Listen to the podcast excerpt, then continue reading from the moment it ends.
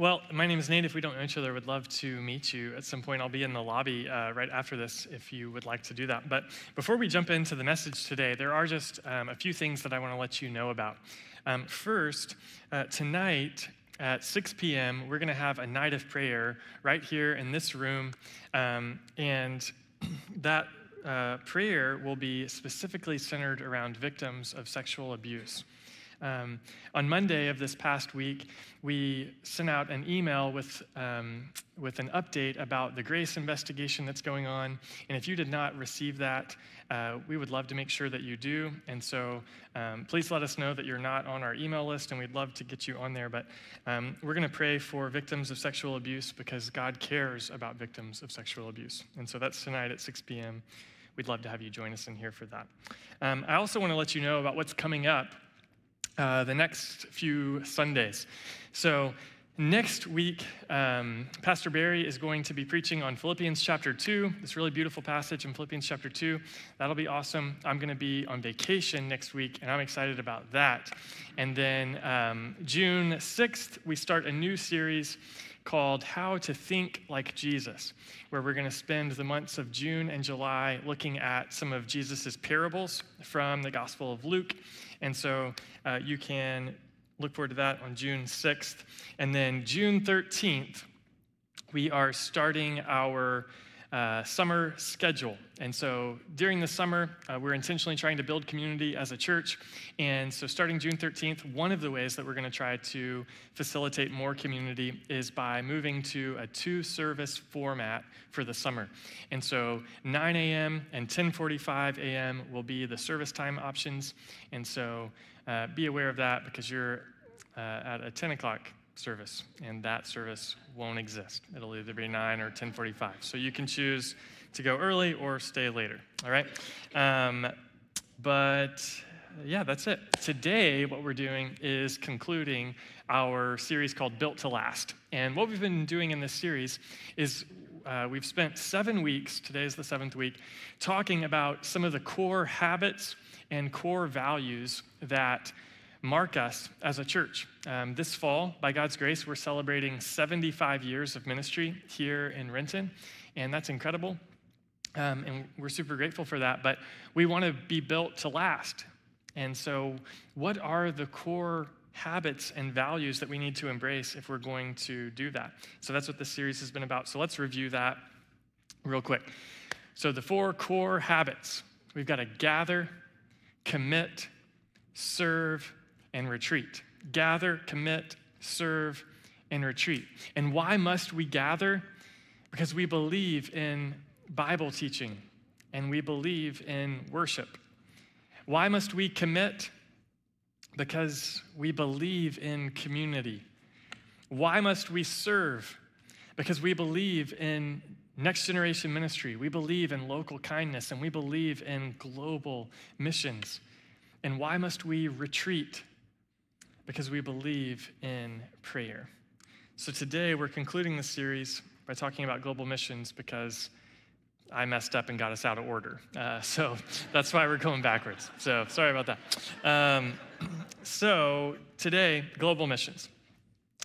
Um, global missions has always been central to the vision of this church. Um, this church was founded in 1946 and some of you know this story, but before the founding pastor, Pastor Wally Wilson, before he ever received a full time salary from this church, we were already supporting missionaries. We were supporting the Rubesh family, and we were supporting Russ and Mary Draper, who were the first full time missionaries sent out from Highlands to the continent of Africa. That's an incredible idea. That before they were even paying for the work to be done here, they were thinking globally. That's always been central to this church. Why is that? Why do we care about global missions? Certainly, there are reasons you could think of that are valid that would argue against wanting to care about that. I mean, like, don't we have enough things going on here? Do we really need to think about all the things going on in the world? Or isn't it arrogant to think that just, you know, a little group of people outside Seattle that we're going to try to make a difference, you know, globally? Is that just trying to, you know, validate our importance or something? Or is it offensive that we would try and go around the globe and impose our beliefs on other people? Isn't that kind of offensive and arrogant? So, why do we care about global missions? Why is that something that is central to our vision as a church? I think those are valid questions and valid concerns. And hopefully, as we answer the question today, why global missions, those questions are answered as we go. So, today, to answer that question, why do we care about global missions? We're going to be in Psalm 117. So, if you have a Bible and want to follow along, Psalm 117 is where we'll be. Now, this psalm is um, interesting to me right now because um, something that happens in our house is uh, one of the last things that Courtney does um, before she goes to bed every night is read a psalm. And her bedtime routine is a lot longer than mine anyway. And so, generally, by the time she's getting to the psalm reading, I'm like, let's go already, you know? Um, and so the other night, um, I knew that she was about to read, and I said, You know, um, you should consider reading Psalm 117 tonight because I read it earlier today, and it was just so, so impactful to me. Um, and uh, I hadn't read it earlier that day, but she flipped to it and she was like, Oh, okay, thank you so much. Yeah, okay. So she flips to Psalm 117, and what she didn't know that I knew is that Psalm 117 is the shortest chapter in the Bible. Um, and so um, she read Psalm 117, but then she also read another psalm. Um, so, Psalm 117, we're going to look at the whole thing today, all right? Um, so, Psalm 117, we're going to read it first, and then we'll go back and unpack it. Praise the Lord, all nations. Glorify him, all peoples. For his faithful love to us is great. The Lord's faithfulness endures forever. Hallelujah. So let's break this down. What's being commanded in these verses is praise and glory. It says, Praise the Lord and glorify him. What do those words mean? These are words that we use commonly at church stuff, but what do they actually mean? The word praise means to cheer about something to sing about something, to delight in something, to adore something for how valuable it is. That's what it means to praise. What does it mean to glorify something? The word glorify here in verse 1 means to boast about, to brag about, to rave about. That's what it means. And so notice that both of these words, to praise and to glorify, both of these words are marked by pleasure and joy. There is pleasure in these words. This praise is not out of obligation. The message of this is not, hey, cheer about something. It's not obligation, it's celebration. This isn't something that you're doing because you have to, it's something that you're doing because you just can't help it. That's what it means to praise something. That's what it means to glorify something. It's to be so, so aware of how great this is that I can't help but just praise. That's what it means to praise and glorify. So, do you see this? That praise flows from pleasure. Praise flows from pleasure. When we enjoy something, we naturally praise it. You don't have to be convinced to do that. You just naturally do it when you enjoy something. So, if they bring out, you know, a really delicious, you know, well prepared piece of meat, and they put it in front of you. And you take a bite. They don't have to, t- hey, would you make sure after you take a bite of this that you just really, like, really cheer about this and really talk about how great this was? That's what they would do if they were bringing out food that was terrible for you to eat. Hey, after you eat this, could you go tell them that it was good? And could you tell other people that, you know, you thanks for the food? That's what you do when you're about to eat something bad.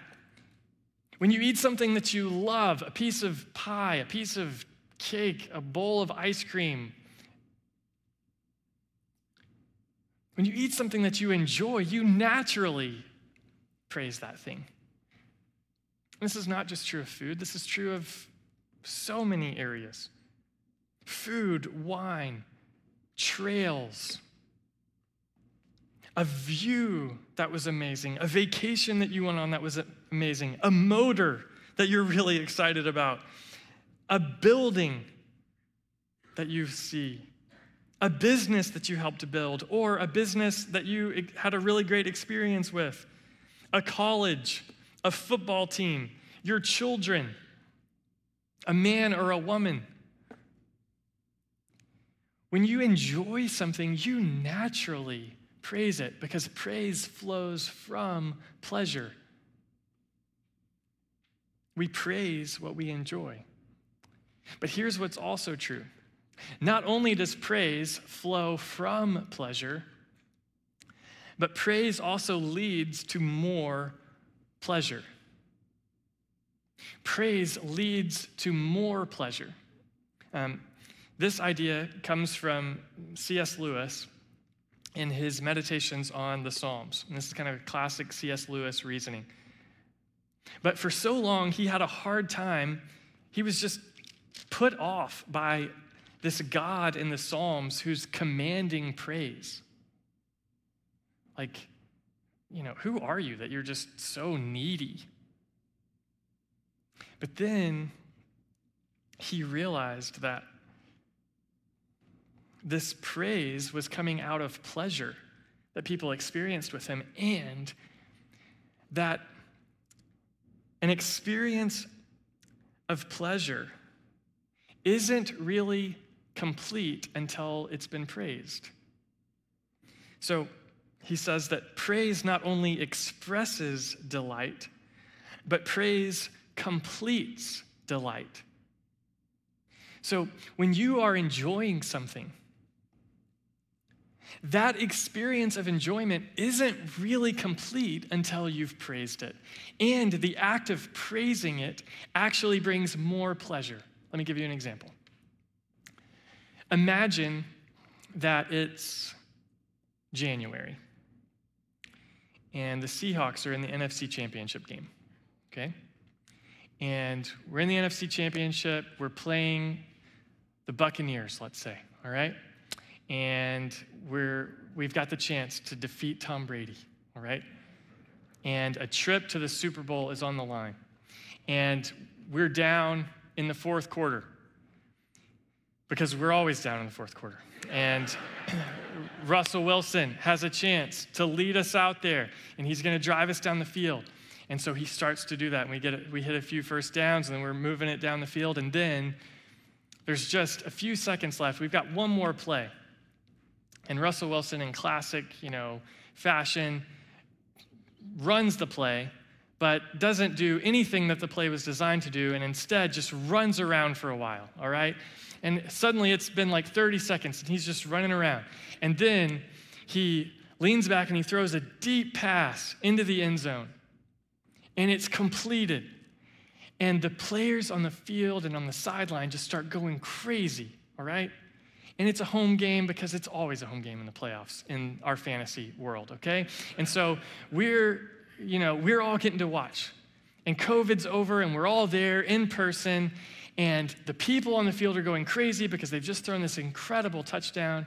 And then imagine that everybody in the stands just goes, That was awesome. Wow, that was so great. Man, do you think you'll watch the Super Bowl next week? Yeah, me too. It'll be so good. Man. Well, all right. Good job, Russell. Um, glad you guys had that. Uh, touchdown pass completed. Um, y'all ready to go? We won. Do you see how unfitting that is for the moment? Like, not only is the delight that you experience when that, when that touchdown is completed, not only is the, the delight not really complete and full until you praise what you experienced, but the act of praising also leads to more pleasure and enjoyment. The after party is going to be just as good as the catch. Why? Because praise not only flows from pleasure, but praise also leads to more pleasure. This is why the lyrics say, Isn't she lovely?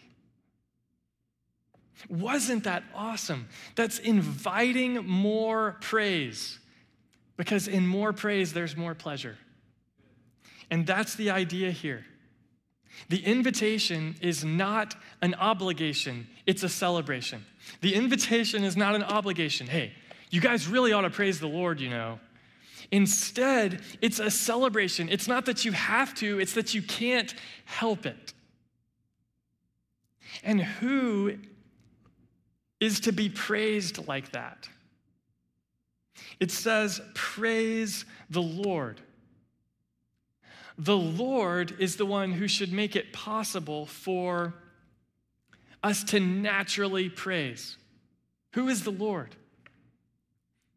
Well, if you're new to reading the Old Testament, this is just a helpful little thing to look for. When you see the word Lord in all caps, that's on purpose. It's not just like, Lord. Um, the reason that Lord is in all caps is that's the translator's way of letting the reader know that in the original language, this was the name of God being used, the name Yahweh. Now, in traditional Jewish culture and even today, they are careful about saying the name Yahweh in order to make sure that it stays revered. And so, if you went to a synagogue and had a Bible study with some Jewish people, when they would come to the word Yahweh in the Hebrew Bible, they would say Adonai out loud, which is the word Lord. And so in English, we've carried that tradition over and um, we translate the word Yahweh with the word Lord in all caps so that the reader knows this is where the word Yahweh was used, um, but we're not going to use that out of respect. That's kind of how that works, all right? And so the reason that's significant is because when it says praise the Lord, it's not just speaking about some generic God out there. Instead, it's saying praise the God of Abraham. Praise the God of Abraham, Isaac, and Israel. Praise the God who is the one who has always been and the one who always will be, the one who has no beginning and no end. Praise him. Praise the God who rescued the Israelites out of Egypt. That's who we are to praise. Praise the Lord. And then notice who is being invited into this celebration. Praise the Lord, glorify him all nations and all peoples. All nations and all peoples. And the word nations there is just a synonym for the word peoples in verse 1. It doesn't refer to political groups that are divided by geographic borders. That's not what it's talking about. It's talking instead not about political groups, but about people groups. That's who is to praise the Lord. That's who's being invited. People groups. So here's what a people group is a people group is a group of people who share common language and common culture. They share common language and common culture. So there are just over 200 nations in the world today, meaning political, geopolitical structures, just over 200. But there are missiologists estimate over 17,000 people groups. That's who's being invited to praise. That's who's being invited into the celebration. It's not just every nation, meaning every landmass that has been claimed by some political organization. Instead, it's every people group. And so let me give you an example of what this might look like. Um, in the nation of India today, okay, we've got a map of this on the screen for you. In the nation of India, do you see these red dots? Each of those dots represents a people group that is unreached. And we'll talk about what unreached means in a little bit. But all of those dots represent different people groups within that one country. And so in the one, one nation, India, there are thousands of people groups. Uh, there's 2,700 people groups in India. This information comes from an organization called the Joshua Project. I would encourage you to Google that and spend some time on their website just reading some of their uh, information. It's very, very helpful and interesting. But the Joshua Project um, works to track people groups in the, in the world for this purpose, so that they might become part of this celebration. So, even though India is one nation, there's 2,700 people groups in India. And here's why this matters. For Psalm 117 to be true, there can't just be some Christians in India. Like, well, we did it, all nations. All right, check. Make sure you cross India off the list because we, we got that nation covered. In order for Psalm 117 to be true, all the people groups in India need to praise the Lord. And so the vision here is not just, well, if we could actually reduce the number of countries in the world, if we could conquer more land, then we would be able to take over and then we could claim more territory for Christ. That's, that's not the idea here. The idea is that the people themselves, the peoples, the diverse peoples of the earth, would praise the Lord. And so then the question is why should all the peoples of the earth praise the God of Abraham? Why should all the peoples of the earth praise the God of Israel? Why should they all have to praise this God? Verse 2 tells us. For his faithful love to us is great. The Lord's faithfulness endures forever. So, sing praise or hallelujah. Why should all the peoples of the earth praise the Lord? Well, wait a minute. Before this starts to seem like an obligation, remember what it means to praise. The question is not, why do all the nations of the world have to praise God? Man, what a tyrant up there in heaven trying to force everybody into submission. Instead, all the nations of the earth are invited in to celebrate with the Lord. Why? Because his faithfulness endures forever and his love is great. Do you know what the word great means here? This word great, elsewhere in the Hebrew scriptures, is translated as prevail. It's translated as to win a victory. And so the idea here is that God's faithful love is great, it prevails, it wins. What does it triumph over? Well, it triumphs over what would keep me and you and all peoples from being able to join this celebration. And that is our sin. See, what I have in common with you and with all the peoples of the earth, every one of those people groups in India and every other nation in the world, what, what I have in common is that I look at the God who made me, the Lord, the one who is and who always will be and who always has been. I look at that God and I think, I'm smarter than you. I know better than you. Yeah, I know that this is how you say that the world should work, but here's what would actually be better for me. I do that, you do that, and all the peoples of the earth do that. We arrogantly and foolishly look at God and say, I'm going to be wise in my own eyes. I'm not going to listen to you. And that started in the garden in Genesis chapter 3 when we chose to listen to our own ideas and the ideas of the enemy rather than listen and obey God's word. That is true of all humans.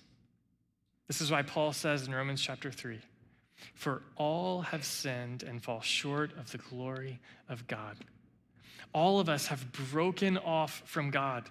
Rather than praising Him, we've praised ourselves and we've praised all kinds of false gods. And left on our own, we would never join in with that song to praise the Lord. We would never do that. To be commanded to praise in our, in our hearts is such an arrogant, stupid thing. And so we arrogantly turn away from Him. In our natural sinful hearts, we all read this like something that the tyrant in heaven is trying to force on us. And that's the good news of this little small chapter is the praise is not an obligation, it's a celebration. And the reason that we are invited in is because even though we have sinned and looked at him and said, oh, what a tyrant and an evil, he still loved us. His love prevails over our arrogance. And so, what has He done? He has sent His Son, Jesus, into the world. All have sinned and fall short of the glory of God and are justified, that is, made right with Him, brought back to Him, and are justified freely by His grace through the redemption that is in Christ Jesus. That's Romans 3 24, the verse after the verse that you all had to memorize as a kid.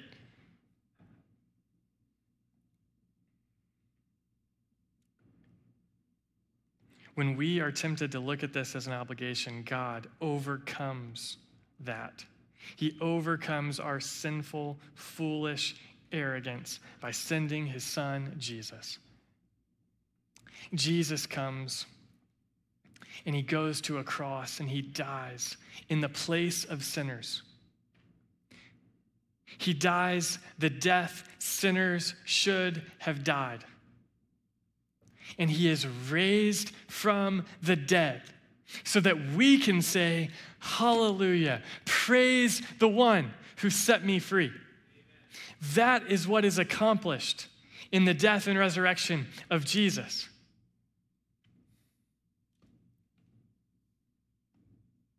And he's done this.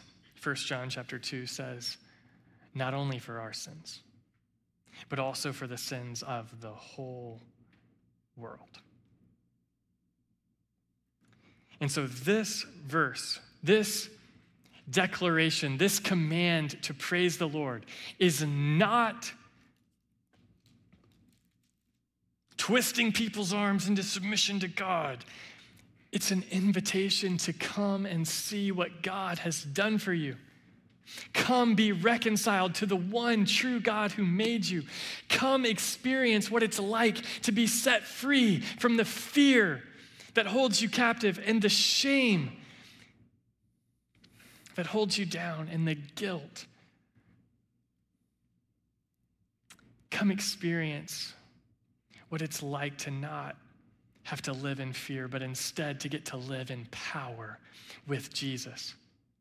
Come experience what it's like not to just live in shame, but to get to experience honor from the one true God.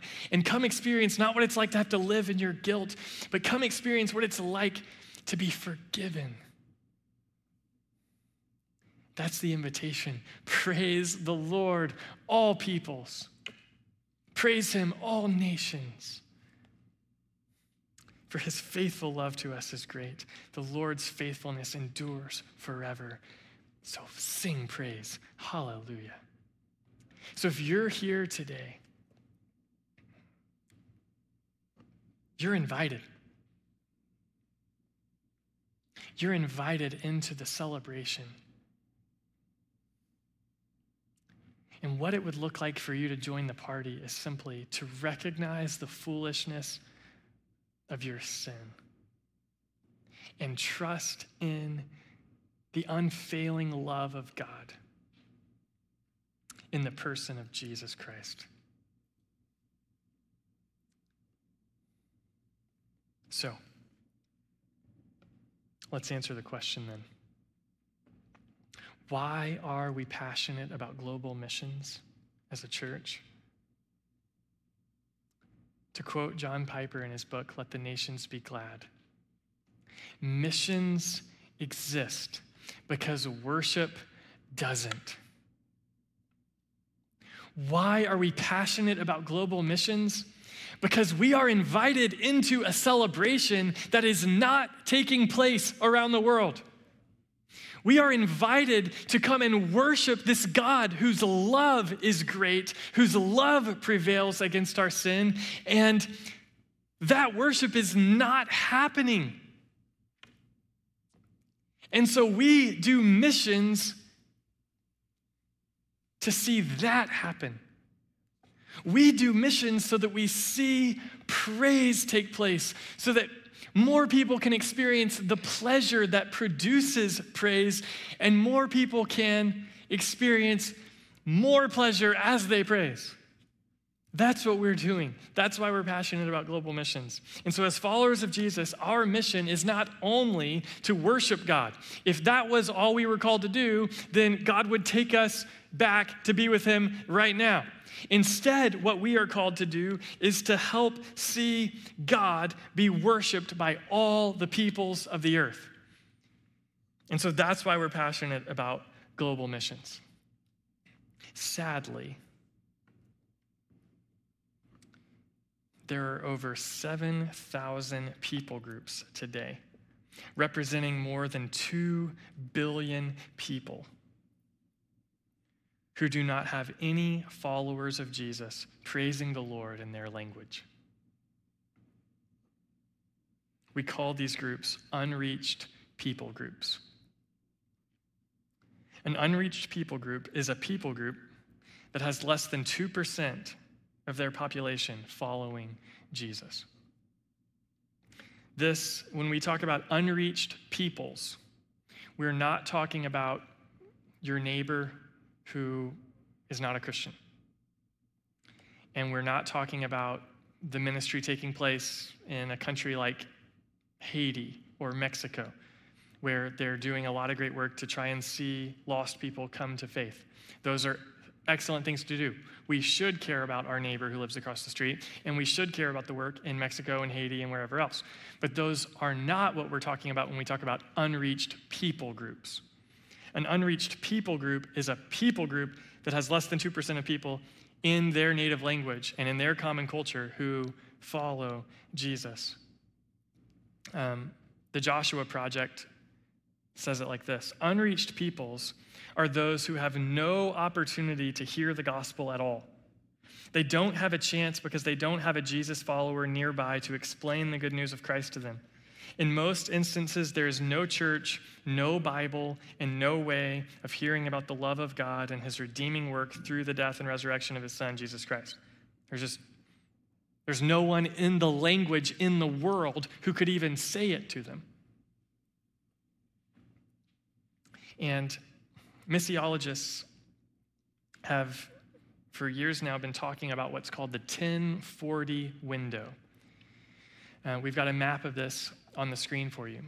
The 1040 window is an area of the world with the largest number of unreached people groups in the world. In this area, you see all of those red dots represent unreached people groups. In that area, there are also some of the world's leading and highest concentration of what are called mega cities, which are just major urban uh, centers of life and commerce. And so this means that one of the most strategic decisions that could be made if we want to see Psalm 117 be accomplished is to focus our efforts at sending Christians and sending missionaries to these megacities in the 1040 window. It is hard work. It'll take years of faithful work to see fruit. But as followers of Jesus, our mission is not only to worship God, but to see God worshiped by the peoples of the earth. And I think that means we've got to be intentional about sending missionaries and supporting missionaries, especially in the 1040 window. Here's the good news. Is we already know what the end of the story is. We already know what the future is. Revelation chapter 7 the Apostle John has this vision, and here's what he sees Revelation 7, verse 9. After this, I looked, and there was a vast multitude from every nation, tribe, people, and language, which no one could number, standing before the throne and before the Lamb. They were clothed in white robes with palm branches in their hands. And they cried out in a loud voice Salvation belongs to our God who is seated on the throne and to the Lamb. Do you see what happens in the end? Psalm 117 comes true. All of the red dots get filled. That's the future.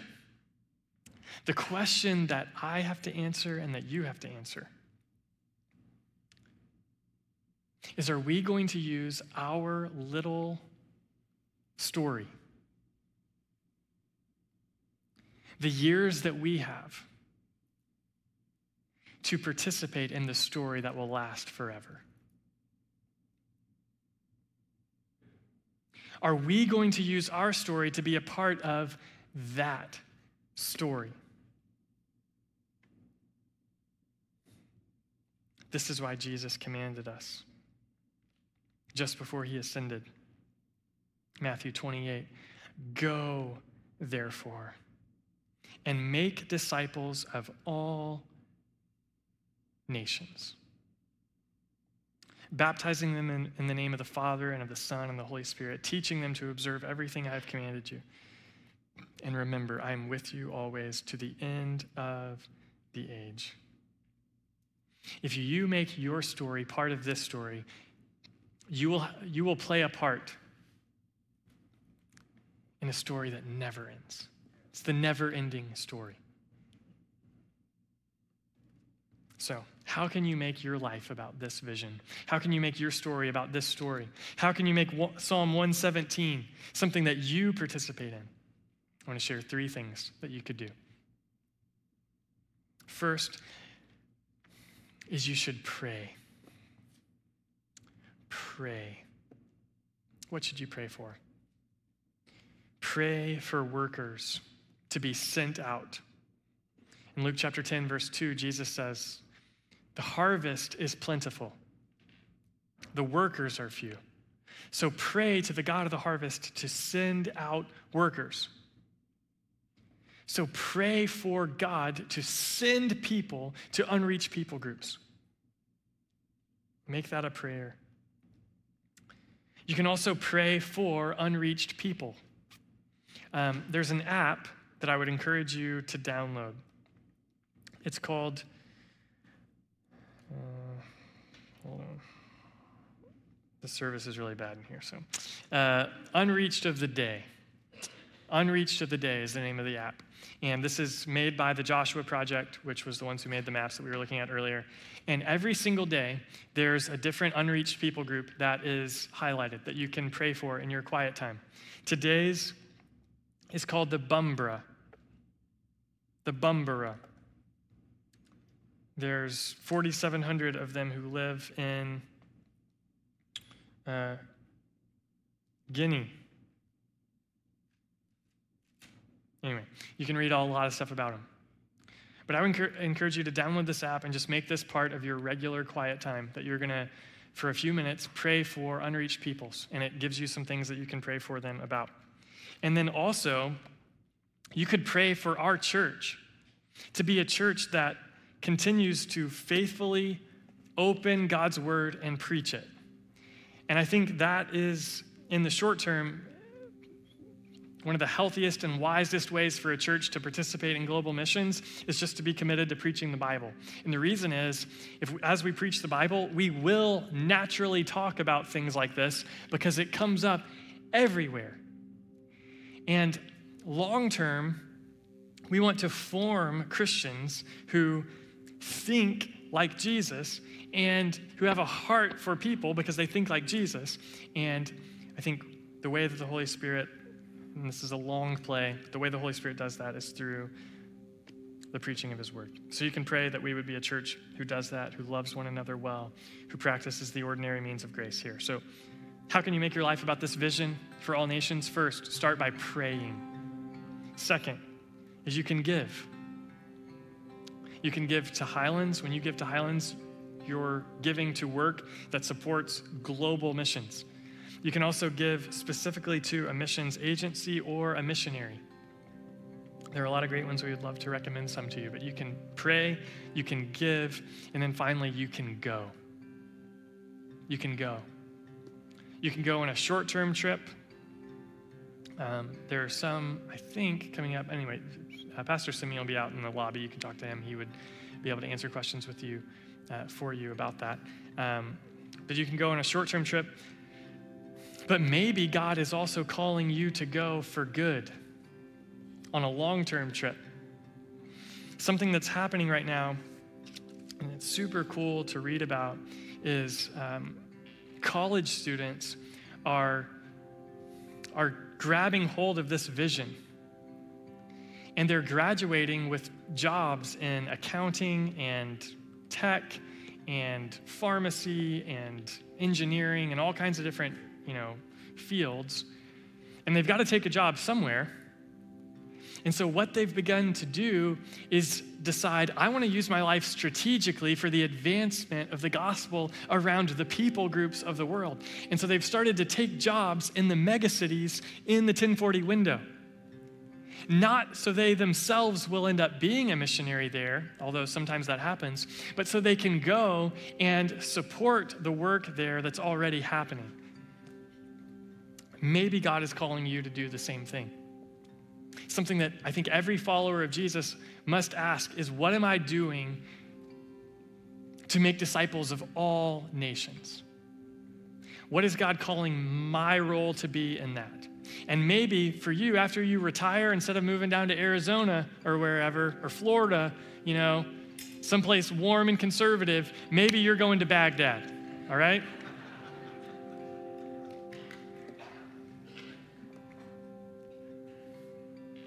I don't know what it might look like for you. But I know that if you're a follower of Jesus, you become a fisher of men. So today, as we end, we are just going to join in this celebration together. So I'd invite you to stand right now. We're going to sing together, and this song is all about this idea of seeing Jesus be praised among the nations.